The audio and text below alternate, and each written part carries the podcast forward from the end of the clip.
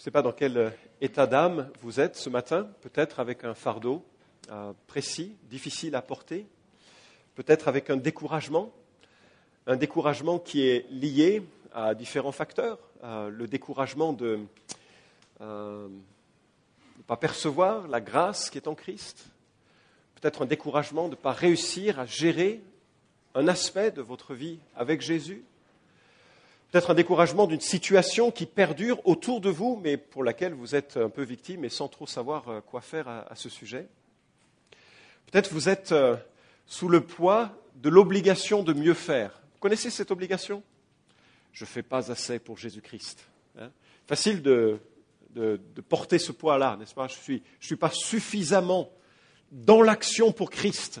Je ne suis pas suffisamment un évangéliste comme Trois petits points. Je ne suis pas suffisamment quelqu'un qui prie comme trois petits points. Je ne suis pas suffisamment saint. Bon, ça, on peut tous dire. Hein. Je ne suis pas suffisamment, et il y a ce poids de l'exigence de faire plus, et ce poids peut devenir écrasant. Alors, pour résoudre cette question de poids et de pression que l'on se place sur soi-même, ou bien que le monde place sur nous-mêmes, enfin le monde chrétien, entendons-nous dans ce contexte, place sur nous-mêmes, on fait plein de choses on fait plein de choses pour se déculpabiliser. On fait plein de choses pour se rassurer. On fait plein de choses. On fait plein de choses. Et il y a des gens même dans une église qui vous disent, si tu veux être parfait, fais ça. Il y en a qui rigolent. Je pense que donc je touche du doigt une possibilité bien réelle mais je devrais quand même précéder mes propos, toute ressemblance à une situation euh, fort fortuite. Et tout ce que l'apôtre Paul a voulu souligner en long, en large et en travers, c'est la centralité de la croix. La croix est tellement centrale non seulement au salut, mais elle est centrale à l'expérience de la vie chrétienne. La croix est centrale à la sanctification. La croix est centrale à la lutte contre les démons. La croix est centrale à la piété. La croix est centrale et c'est de la croix que découle tout le reste. Si vous inversez l'ordre, vous rentrez dans une fausse relation avec Jésus-Christ. Beaucoup de théologiens libéraux minimisent la croix. Et c'est assez facile de les reconnaître parce que justement, ils la dénigrent. Ils disent par exemple que la croix est un exemple seulement. Un exemple d'amour ce sont des faux prophètes. Ils viennent d'enlever à la croix sa puissance, celle de la substitution, celle qui permet à un pécheur d'être sauvé. On les reconnaît facilement. tout le vocabulaire de martyr, de l'exemple, du sacrifice de soi pour le bien des autres, c'est des hérésies. Il y a une partie de vérité, mais c'est tellement une partie secondaire à ce qui est central que c'est nul de le soulever de cette manière. Mais euh, il y a des pasteurs euh, qui minimisent la croix différemment et ils disent des choses du style ce qui est important, ce n'est pas le pardon de Christ, c'est le travail social. Est-ce que le travail social est important? Le travail social est important dans la mesure où des enfants de Dieu portent un bienfait autour d'eux et ça c'est important. Ils reflètent la croix. Mais si on a minimisé la croix en essayant de décaler l'Église sur autre chose que la croix, on s'est planté. Et c'est vachement dangereux et c'est très très facile de sentir qu'il ah, y a quelque chose de bien dans cette histoire. Mais il existe encore une forme plus redoutable que de s'en prendre à la croix, c'est de, écoutez bien, rajouter à la croix. Comment? Ben, Prenons un exemple très évangélique, d'accord? Parce qu'après, je citerai des exemples non évangéliques et je me ferai encore taper dessus par ceux qui seront là et qui se sentiront offensés, mais j'ai l'habitude. Prenons un exemple très évangélique. Vous êtes conscient, si vous êtes fils ou fille de Dieu, si Jésus est devenu votre sauveur et qu'il il compte dans votre vie, vous êtes conscient que la lecture de la Bible est importante, n'est-ce pas? C'était la bonne réponse. Il faut lire la Bible, c'est important, c'est une nourriture. Comme j'aime beaucoup le petit déjeuner le matin. C'est chouette, c'est extraordinaire. Un bon morceau de pain, pas des céréales, hein, un bon morceau de pain avec du beurre, avec du miel, avec un café, pas du camembert comme, euh, je sais pas, le maroilles là-bas dans le nord. Des choses vraiment bien correctes, quoi. C'est bon un petit déjeuner comme ça, non? Du maroilles, je sais, ça s'appelle pas du camembert. Bref. Et la Bible, c'est un peu ça, c'est une bonne nourriture, c'est important. Alors vous avez un chrétien qui se convertit, un jeune qui se convertit. D'accord? Et vous lui dites quoi? Il faut lire ta Bible. Et il se dit, bien sûr, il faut lire la Bible. Un an plus tard, il, dit, je ne comprends pas bien comment, enfin, j'ai lu plein de choses dans la Bible, j'arrive pas vraiment à, comprendre plus. Qu'est-ce que je fais? Alors, on va lui proposer un groupe de croissance, parce que c'est un peu plus structuré, puis il y a un aller-retour entre ce que la Bible dit et puis la manière de vivre. C'est excellent, n'est-ce pas? C'est excellent, un groupe de croissance. Je, je recommande les groupes de croissance. C'est fondamental, un groupe de croissance. Lisez Neil Cole, Une Bible, un café des disciples. Relisez-le si vous n'en êtes pas convaincu. C'est important, un groupe de croissance. Ensuite, je voulais dire, oui, mais il faut prier aussi. Ah oui, oui, il faut prier. Donc, on va, il faut venir à la réunion de prière aux églises de maison. On va venir à la réunion de prière aux églises de maison. Puis comme il a un gros boulot, quoi, il faut, faut ajouter plein de trucs, il faut ajouter plein de trucs. Et puis à la fin de ce temps, on se dit, mais la vie chrétienne, donc, c'est une série d'activités, n'est-ce pas? Mais bien aimé, ce n'est qu'une série d'activités que dans la mesure où elle découle de la compréhension de l'immensité de l'amour de Jésus pour moi et qu'en retour je veux l'aimer et l'aimer ça nécessite de le comprendre et ça nécessite d'entretenir une relation avec lui, avec les autres. Et, le service, c'est de la croix, pas de l'obligation que vient la croissance. Quelque part, les Colossiens avaient ajouté, ou un certain nombre d'entre eux avaient ajouté à la croix des disciplines qu'ils avaient évoquées sous l'angle de c'est comme ça que vous allez grandir, vraiment.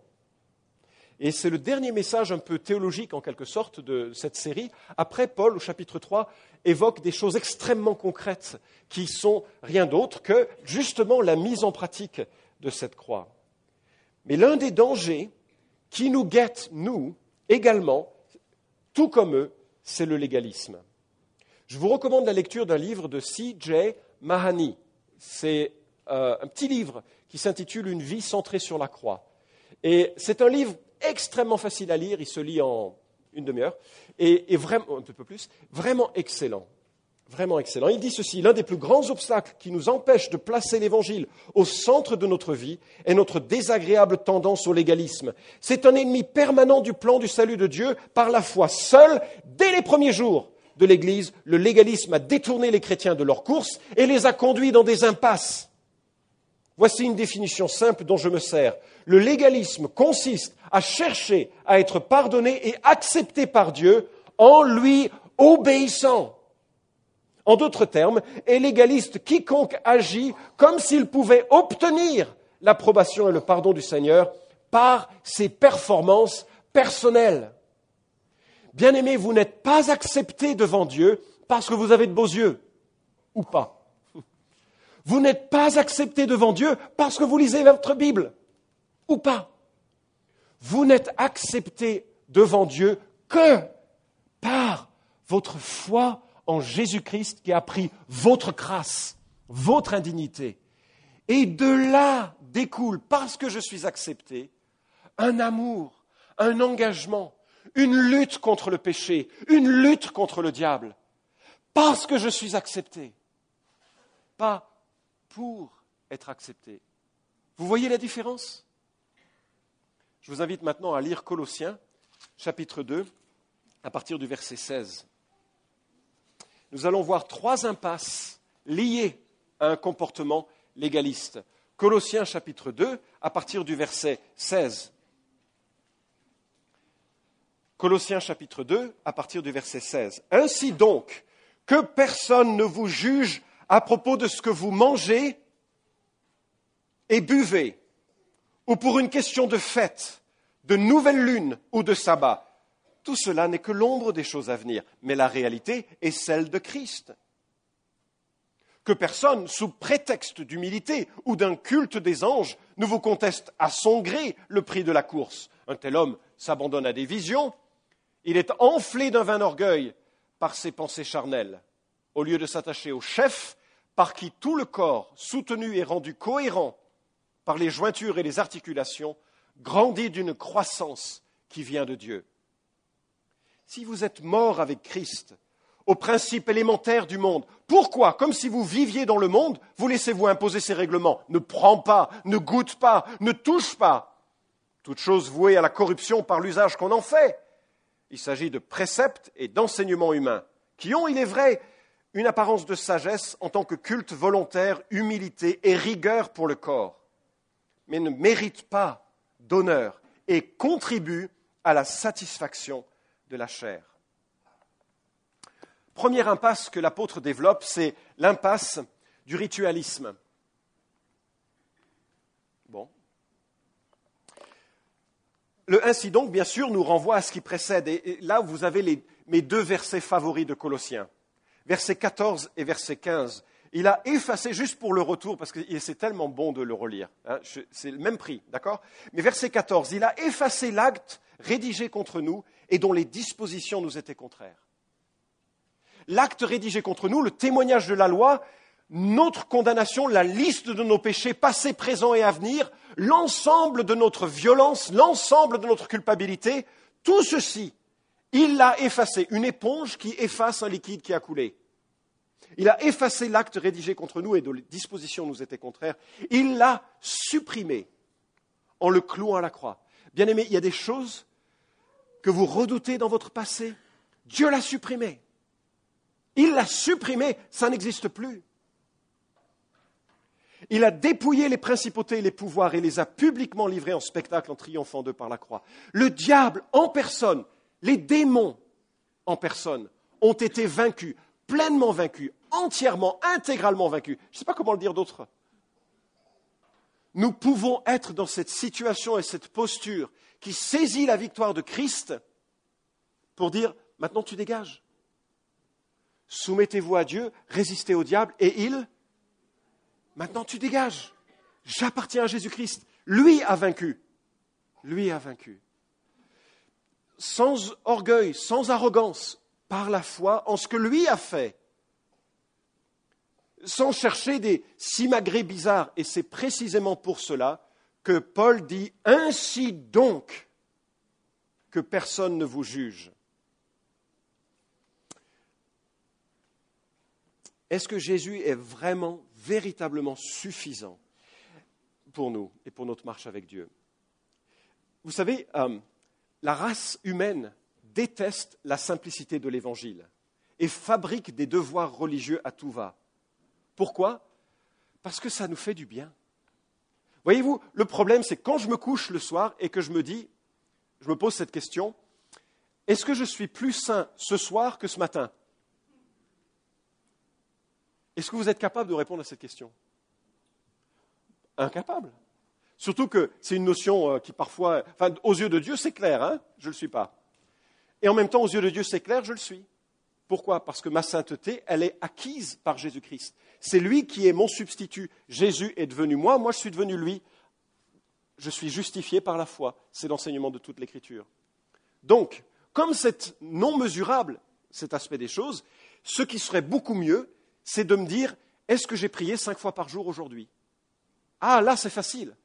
Là, c'est super facile. J'ai fait mes prières, je suis donc un homme saint. Et l'apôtre Paul met le doigt sur des choses qui sont euh, faciles à mesurer et qui donnent un sentiment d'accomplissement. Aujourd'hui, je suis plus saint qu'hier. Et le premier, qui devait venir avec un petit clic là, c'est le ritualisme alimentaire. La loi de Moïse enseigne effectivement que certains aliments sont impurs et que d'autres sont purs. Est-ce le cas? Jésus est très clair. Il dit en Matthieu chapitre 15, verset 11, Écoutez et comprenez. Ce n'est pas ce qui entre dans la bouche qui rend l'homme impur, mais c'est ce qui sort de la bouche. Aïe. Donc, ce que Jésus voulait dire, c'est que la loi, elle avait quelque chose de pédagogique. D'ailleurs, le rituel alimentaire a changé au fil du temps du temps de euh, Noé, ou jusqu'au temps de Noé, les hommes étaient végétariens. Les barbecues ne viennent qu'après Noé. Je ne dirais pas heureusement parce que c'était quand même dans un contexte terrible. Hein. Moïse ensuite distingue ce qui est pur et ce qui est impur, mais c'était une loi temporaire. Pourquoi? En acte 15, l'apôtre Pierre voit descendre cette liste d'animaux purs et impurs et Dieu dit Quoi? Ce n'est pas une question d'aliments. Ce n'est plus une question d'aliments. La loi, elle n'est là que pour révéler ce qui est bien et ce qui n'est pas bien. Elle a une pédagogie qui fait regarder au-delà de ce qui se produit euh, à, un moment euh, de, la loi et qui annonce Jésus-Christ. La loi montrait aux hommes qu'ils avaient besoin de Dieu. La loi montrait aux hommes qu'ils devaient faire attention à ce qu'ils ingurgitaient parce que c'est de cela, justement, de ce qu'ils se nourrissaient spirituellement. qu'allait sortir le mal. Et la distinction, la réflexion toujours en cours de, de ces choses-là allait générer une prise de conscience qu'on avait besoin d'un sauveur. Romains 14 nous dit la chose suivante. Faites bon accueil à celui qui est faible dans la foi, sans discuter des opinions. Tel croit pouvoir manger de tout, et tel autre qui est faible ne mange que des légumes. Que celui qui mange ne méprise point celui qui ne mange pas, et que celui qui ne mange pas ne juge point celui qui mange, car Dieu lui a fait bon accueil. Et l'apôtre Paul conclut, je sais, je suis persuadé dans le Seigneur Jésus que rien n'est impur en soi, mais si quelqu'un estime qu'une chose est impure, alors elle est impure pour lui. La conclusion des courses. Si vous avez envie de ne pas manger de porc, mangez pas de porc. Mais ne dites pas que c'est ça qui va vous rendre pur aux yeux de Dieu. Si vous avez envie de ne pas boire de vin, ne buvez pas de vin. Mais ne dites pas que c'est cela qui va vous rendre pur. On peut avoir des tas de motivations pour ne pas faire quelque chose ou faire quelque chose. Et on a le droit, on a toute liberté. En fait, en Christ, on est libre. Mais n'utilisez pas ce critère comme jauge de spiritualité. Un deuxième euh, ritualisme qui est euh, évoqué ici chez l'apôtre, c'est le ritualisme calendaire. Certaines personnes disent qu'il faut absolument célébrer les fêtes. D'autres disent qu'il faut absolument garder le sabbat. Si on ne garde pas le sabbat, on pêche contre Dieu. Effectivement, le sabbat semble être important puisqu'il fait partie des dix commandements. Deutéronome 5 nous dit Observe le jour du sabbat pour le sanctifier, comme l'Éternel ton Dieu te l'a commandé. Tu travailleras six jours et tu feras tout ton ouvrage. Mais le septième jour est le sabbat de l'Éternel ton Dieu. Tu ne feras aucun ouvrage. Et j'avoue que je trouve remarquable cette institution. Quand je discute avec mes amis juifs messianiques, j'aime ce style de vie. Vendredi, c'est un peu la course, hein, il faut préparer des repas, parce que le lendemain, on ne pourra pas le préparer. Et le vendredi soir, c'est repas de fête familiale. Et il y a les bénédictions. Et il y a, toute une chose. C'est chouette. Et le lendemain, on ne travaille pas. Vraiment pas. C'est chouette, non? C'est un temps entre amis, entre familles, un temps de repos, de sieste. je trouve c'est beau. Dieu a raison de le faire. Mais, mais, c'est que l'ombre des choses à venir. C'est un principe que l'Église ne reporte pas de l'Ancien Testament. Alors, les chrétiens ont-ils tort de se réunir le dimanche? Il y a des églises messianiques qui préfèrent, pour maintenir leur impact auprès du peuple juif, qui maintiennent le jour du sabbat. Ont-ils raison? Pour cette raison, absolument, ils ont raison de le faire. Les adventistes exigent une célébration le, samedi, jour de rencontre avec Dieu, selon leur euh, vingtième article de leur confession de foi. Je ne le lis pas, mais il sera sur les, sur les notes. Et là, je ne suis pas tout à fait d'accord. Pourquoi? Parce qu'ils estiment que c'est un rendez-vous que Dieu exige pour son peuple, aujourd'hui encore. D'ailleurs, certaines sectes judaïsantes en font une observation obligatoire. Qu'est-ce que le Nouveau Testament dit? Ben, On observe que le quatrième commandement est le seul des dix qui n'est pas repris en tant que commandement dans le Nouveau Testament. Deuxièmement, on remarque que l'Église primitive s'est réunie selon des modes variés qui ne permettent pas de tirer une norme. Par exemple, l'Église se réunissait tous les jours en actes 2, 46, 5, 42, 17, 17. Ou bien le premier jour de la semaine, c'est-à-dire le dimanche, en actes chapitre 20, verset 7. Les épîtres donnent le là, de façon très claire. Il s'agit de choisir simplement ensemble un jour où on peut être tous ensemble. L'apôtre Paul écrit en 1 Corinthiens 11, 17, Quand vous vous réunissez en assemblée, Trois petits points. Quand bah, Quand vous vous réunissez en assemblée. Paul exhorte les Corinthiens à contribuer à la collecte le premier jour de la semaine, vraisemblablement donc le jour où ils se réunissaient. Hébreu nous dit N'abandonnons pas notre assemblée comme c'est la coutume de quelques-uns. C'est quoi notre assemblée? Ben, Notre rassemblement, le jour où on se réunit. Quand? Quand ils veulent. Et les, les épîtres rejettent l'idée d'un jour spécifique obligatoire pour célébrer le culte. Tel juge un jour supérieur à une autre, tel autre les juge tous égaux, que chacun soit pleinement convaincu dans sa propre pensée. Il y a une liberté, c'est Romains 14.5 qui nous le dit. Comme le souligne Calvin, ce n'est pas sans réflexion que les anciens ont remplacé le sabbat par le jour du dimanche. Puisque la fin et l'accomplissement du repos figuré par l'ancien sabbat est accompli dans la résurrection de notre Seigneur, les chrétiens sont encouragés par ce jour-là, qui a mis fin aux ombres, à ne pas s'arrêter à la cérémonie, qui n'était qu'une ombre. Qu'est-ce qu'il veut dire? Le sabbat a été instauré alors que le peuple venait d'être délivré d'Égypte. Et il y a une plus grande délivrance encore qui est nôtre avec la résurrection de Jésus-Christ. Le point de Paul en Colossiens est tout simple. Ce n'est pas un aliment et ce n'est pas un jour qui va nous rapprocher de Dieu. Vous en êtes conscient? Généralement, on en est assez conscient dans cette assemblée, je l'espère. Je l'espère. J'ai lu euh, deux, trois livres qui euh, parlent notamment de, lutte démoniaque. Euh, un auteur qui est assez célèbre maintenant dans le monde francophone. Et j'ai halluciné. La manière dont il faut se rapprocher de Dieu, c'est exactement ce que le Colossien dénonce ici. Deuxième impasse qui nous est proposée, l'impasse de l'illuminisme.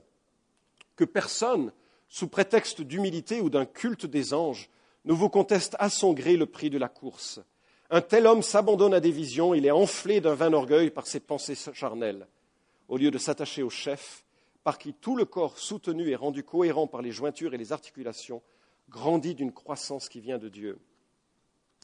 Il y a toujours des gens qui vous vendent une spiritualité surdimensionnée. Je vous explique. Des gens qui vous disent moi, j'ai de quoi vous faire grandir en Christ. Vous avez déjà rencontré de telles personnes? C'est des gens qui impressionnent souvent. Il y a une certaine aura de mysticisme. Ils sont là, ils vous regardent avec des mouvements lents. Euh, quand vous posez une question, ils vous répondent quelque chose comme euh, je vais demander à Dieu. Et puis il vous donne une réponse posée. Dieu m'a dit. Vous dites, ligne directe, téléphone rouge, fax, un iPhone spirituel. Et à Colosse, il y avait un peu cette, euh, cette tendance bizarre à l'illuminisme, à ce mysticisme. Une croyance qu'une personne peut avoir une expérience immédiate avec le monde spirituel, indépendamment de la parole de Dieu ou du Saint-Esprit. Alors, ça ressemblait à quoi Colosse? Je ne sais pas trop, parce que c'était quoi le culte des anges? Si les sectes étaient judaïsantes, on ne peut pas imaginer que ces gens se mettaient à adorer des anges. Ils avaient conscience qu'on n'adorait pas d'images, de, de, statues ou quoi que ce soit. Mais peut-être qu'il y avait plus cette notion de adorer avec les anges. Et peut-être que ça prenait cette forme suivante. Par exemple, euh, euh, vous adorez le dimanche matin, c'est sympa, c'est bien, c'est gentil. Il y a Mathieu qui euh, nous conduit dans de beaux chants et de musiciens de qualité. Ça va. Mais est-ce que vous avez déjà adoré avec les anges? Ah Pour un nombre limité, 10 tickets, vous pouvez venir le samedi, pas le dimanche. Les anges sont au repos le samedi. Vous venez le samedi, alors vous jeûnez, hein, parce que c'est puissant, il hein, faut vraiment se protéger. Hein. C'est, fictif ce que je vous raconte, ce n'est pas dans la Bible. D'accord? Mais je m'imagine ça devait être un peu comme ça. Vous, vous jeûnez hein, deux fois cette semaine. Hein, et, puis, vraiment, vous, méditez sur Dieu hein, toute cette semaine. Vous veniez chargé, vraiment.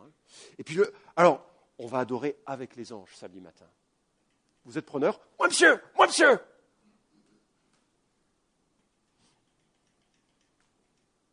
Ou bien il dit, pose ton, ta main sur quelqu'un, puis il dit, Dieu m'a dit toi tu es prêt pour une expérience unique.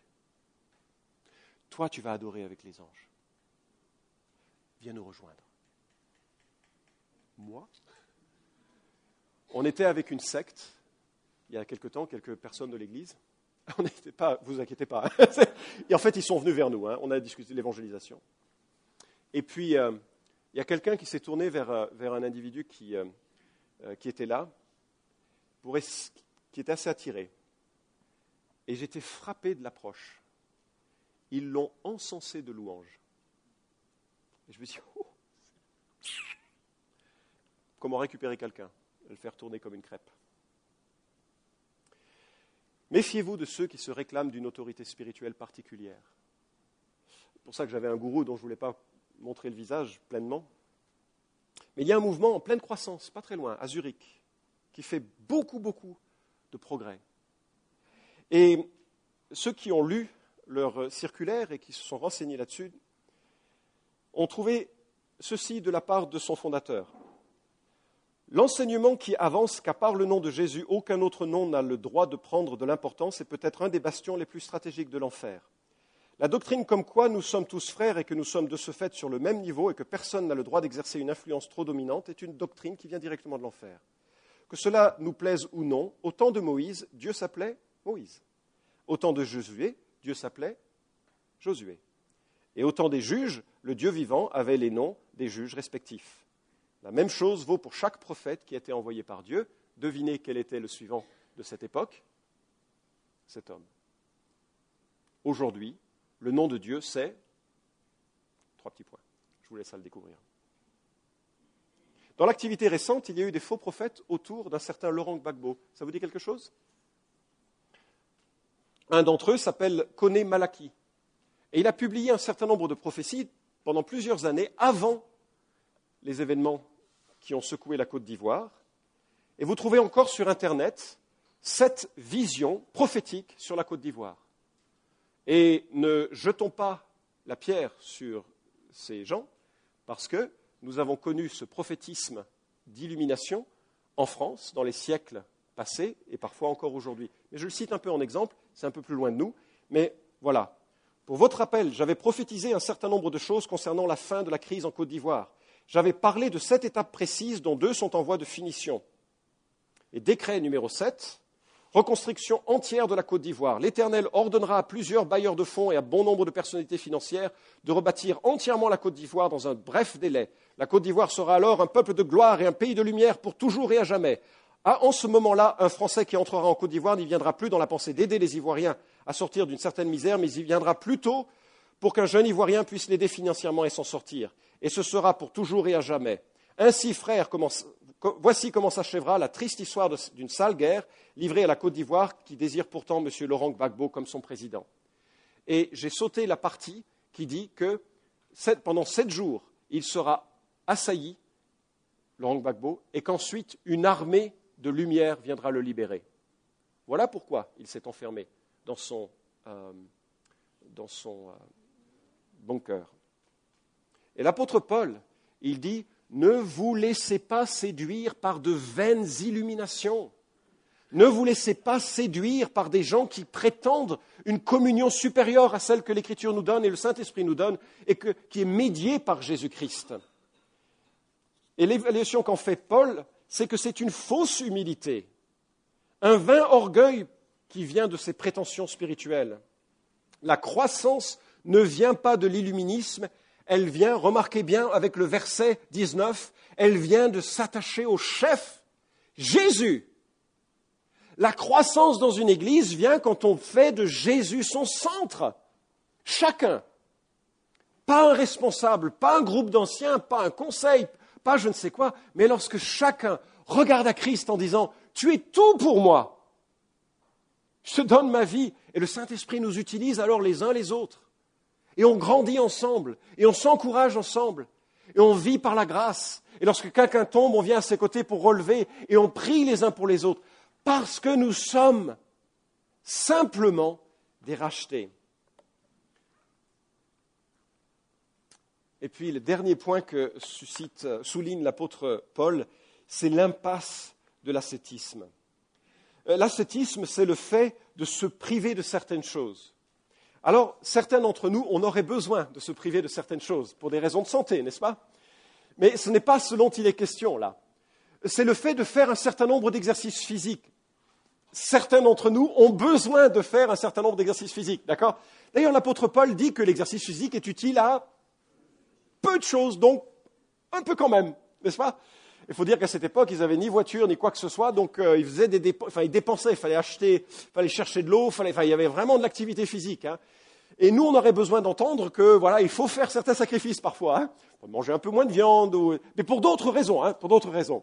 Mais ce que l'apôtre Paul dit ici, c'est que faut surtout pas rentrer dans une idée, ne goûte pas, ne mange pas, ne fais pas ça, ne fais pas ça, fais pas ça, fais pas ça, fais pas ça.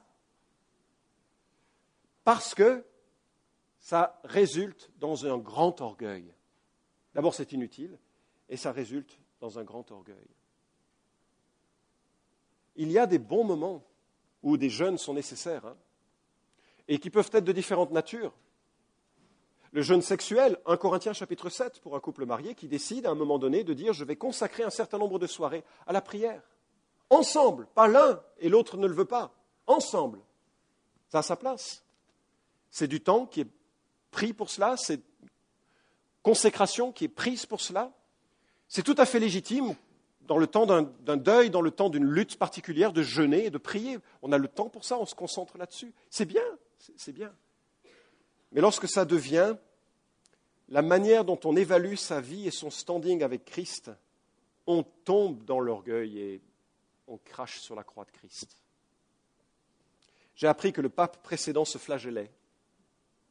Pourquoi Pour éviter l'expression de la chair, pour éviter que son corps ne se cède au péché. Mais vous voyez ce qu'il a fait en faisant ça Il est tombé exactement dans la satisfaction de la chair. Si on traite la chair par la chair, on n'arrive qu'à la chair. Le principe de croissance en Christ, c'est uniquement que Jésus a pris ma place, pas simplement pour ma culpabilité, mais pour ma vie. La foi qui m'est demandée, c'est de croire que je suis mort au péché et vivant pour Jésus. Et parfois, j'entends ma chair me dire, c'est pas vrai, c'est pas vrai, c'est pas vrai, c'est pas vrai, c'est pas vrai. Et je dois confesser avec foi, je suis mort en Christ, ce n'est plus moi qui vis, c'est Christ qui vit en moi. Voilà l'effort qui vient de la croix. Ce n'est pas un effort qui est lié seulement à l'activité de la piété, mais c'est un effort qui découle du fait que je suis moi-même totalement esclave du péché. Christ est ma seule espérance. Le pasteur Heger, qui est un ancien rédemptoriste, livre ce témoignage dans son autobiographie à propos de ce genre de pratique que l'on va un jour, j'en suis sûr, trouver dans certaines sectes évangéliques, enfin, qui se réclameront de la foi évangélique. Hein. Il écrit Deux fois par semaine, le mercredi et le vendredi soir, les rédemptoristes s'infligent une flagellation en commun. Chacun se tient dans un corridor à la porte de sa chambre. Après quelques prières, des lumières sont éteintes et chacun se déshabille. Au moment où est entonné le psaume 51, chacun s'administre sa raclée. Puis on récite le Salve Regina et quelques autres oraisons. Le tout dure environ dix minutes. Pendant le chant du cantique de Siméon au mot Lumière des gentils, les lampes sont rallumées. La flagellation se pratique avec un faisceau de cordes durcies à leurs extrémités par de la résine. C'est glauque, hein? C'est glauque. C'est glauque. Et c'est ce que dénonce l'apôtre Paul. Tout ce genre de pratiques qui ne font finalement que contribuer à la satisfaction de la chair. Alors, à conclure, je suis conscient que pour certains, c'est un message un peu, bah, non, je ne suis pas dans cette logique. Alléluia. Peut-être que pour certains, vous êtes au contraire dans la logique de dire, il faut que je fasse ça, sinon Dieu va me quitter. Dieu a scellé son alliance par Jésus-Christ et par son sang, une fois pour toutes. Et c'est à cause de ça qu'on veut faire ces choses-là. Parce qu'il nous a aimés. Comment, est-ce qu'on ne pourrait pas l'aimer? Comment est-ce qu'on ne pourrait pas l'aimer? Comment est-ce qu'on ne pourrait pas lire la lettre d'amour qu'il nous envoie? Comment est-ce qu'on ne pourrait pas dire non à certaines choses en disant mais parce que je dis oui à toi? Et ça, c'est la sanctification de la croix. J'espère qu'on ne prêche pas dans cette Église une amélioration du genre humain. Parce que ce n'est pas une amélioration, l'Évangile. C'est une rédemption, une transformation. ça prend le cœur et ça le change. J'espère qu'on ne prêche pas un système. Oui, oui, maintenant tu viens au culte il faut venir au culte. Hein. Je ne vois pas comment je pourrais passer un, dimanche autrement, franchement. Mais, mais ce n'est pas pour donne-moi quelque chose pour que je sois OK devant toi, c'est parce que j'ai besoin, mes frères et sœurs, j'ai besoin de la louange, de lever les yeux au-dessus de mon habitude. J'ai besoin de la parole de Dieu. Nous prêchons un Christ qui est central à nos vies et duquel découle la vie. Bien-aimé, je relis juste pour le plaisir mes deux versets favoris et on clôt dans la prière. Verset 14. Il a effacé l'acte rédigé contre nous et dont les dispositions nous étaient contraires. Il l'a supprimé en le clouant à la croix. Il a dépouillé les principautés et les pouvoirs et les a publiquement livrés en spectacle, en triomphant d'eux par la croix. Amen. Alors, puisque tout est accompli, on va se réjouir encore. Je vous invite à vous lever et euh, on va clore dans la prière. Peut-être que l'un ou l'autre a besoin de réexprimer sa confiance dans Christ seul plutôt que dans ses performances personnelle ou humaine. Peut-être qu'il y a besoin de déposer les armes de la lutte que nous vivons pour les réorienter à partir de Jésus-Christ et de sa croix. Seigneur notre Dieu, tu connais dans l'Assemblée ceux et celles qui, pour qui ce message est plus percutant que pour d'autres, et je prie pour qu'il ait toute sa place dans la mesure où il reflétait correctement euh, ce que ta parole enseigne.